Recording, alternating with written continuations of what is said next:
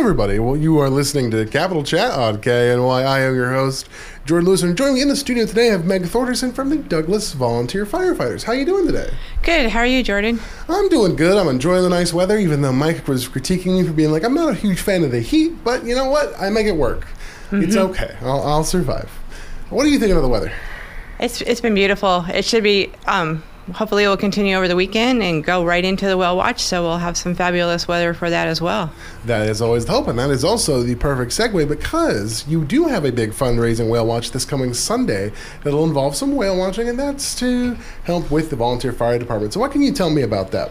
Um, we've been doing the um, the whale watch now. This will be our seventh one. We started it as a fundraiser to um, raise funds to do um, community activities and to send people to trainings um, and also bring trainings into Juneau for people. And it's just continued. It's been very successful, and we're looking forward to another fun, fun-filled whale watch this year. So it will be July 30th at three o'clock, um, leaving from Statter Harbor. Okay. And we'll have food on there, and we usually have some free little giveaways for um, both adults and the kids. So it's always fun. You just never know what we're going to do. It's important to balance it out. You got to have stuff to appeal to the kids as well. Mm-hmm. We can't just be doing like, here's this gift basket of all these cool Yeah. like alcohols, maybe, and then you have the children. It's like, can't give you that one. Maybe some candy can be in a gift basket for you. And and usually the stuff for the kids is always like fire related, you know, and stuff we give away to the adults is um, probably a fire extinguisher, or maybe a smoke detector, or maybe a CO detector. You know, just a, yeah. one year we gave away um, a ladder so they can escape out of a second story.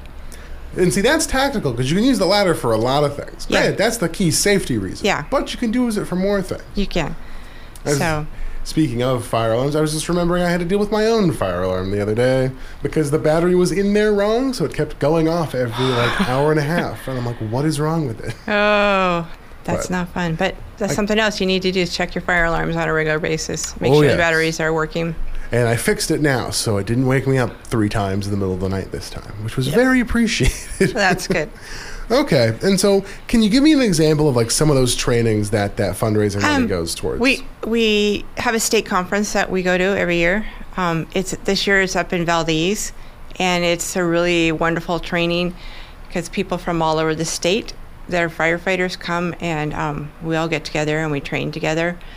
And so it's really good to learn different types of training and then bring that home to our department. And then um, other trainings here could be um, we bring somebody in to do maybe confined space or maybe just different trainings, whatever the members are interested in. so it it can be for a wider range of things. It could be a wide, yeah. Okay. I think I talked about uh, the sort of the closed environment, I think with CCFR like a month or two ago. And that was quite an interesting one. Yeah, they did. Um, yeah, they did a confined space. I think a, month ago, and that was a really good one. I didn't do it. Um, and they've done hazmat trainings, and they've done um, rope a lot, a lot of rope trainings as well. So, Okay. so it just depends what they're interested in. And as always, we're looking for new volunteers. So if they're interested, just pop down to the Juneau station at 820 Glacier Avenue, and they'll get you set up. Gotcha, gotcha. Now you said this was the seventh annual, so how long is this? So what caused this to get started? I should say. Um, we were looking for another another way to do fundraiser, and it was this was my idea. And I went to the president of the association and I said, "Hey, this is you know I have this idea, and this is what the costs are, and this is what we could do." So he gave me um, permission to go ahead with it, and ever since then, it's just we've kept doing it. okay. So it's fun, and you get to see your community, and you get to see your backyard. And that's that's always very important. And of course, I, I have joked a little bit the last day or so that it is a whale watch, which I mean is very common in Juneau, but they're fun. So ultimately, that's the big part of that. Mm-hmm. Yeah. it adds the fun in fundraiser. Yes. we're not just focusing on the money part. You have to have some enjoyment You in have to have fun, too. yeah. Exactly. Definitely. And so another one of the things that I would ask you about is how have the ticket sales been going? They are going really well. I think there's like 25 tickets left, and you can get them through the JACC. Um, you can go online to the JACC, or you can just pop on down there. Okay, and I'm imagining that's like mostly adult tickets that have sold. I don't see Um, too. there is mostly. I think I have like maybe ten kids going right now. So okay, yeah, so that about fits what I was thinking when I was looking at it. I'm like, that seems like a big adult sort of trip. Obviously, Yeah. kids would have fun with it. Everybody, kids have a blast. everybody yeah. can have fun there. But okay, and so I guess one other big question I would have about it. See that it's from three to six from Statter Harbor. Mm-hmm. Now you mentioned food, so I have to ask what kind of food there's going to be. Um, we usually have like um, meatballs, and then we have like little sandwiches and the fruit and cheese and and a veggie platter. So just you know, usual snacky munchies type things. And Okay. chips and dip, and um, we usually have a cake because you know, fire department. We always have cake for our events, and yeah.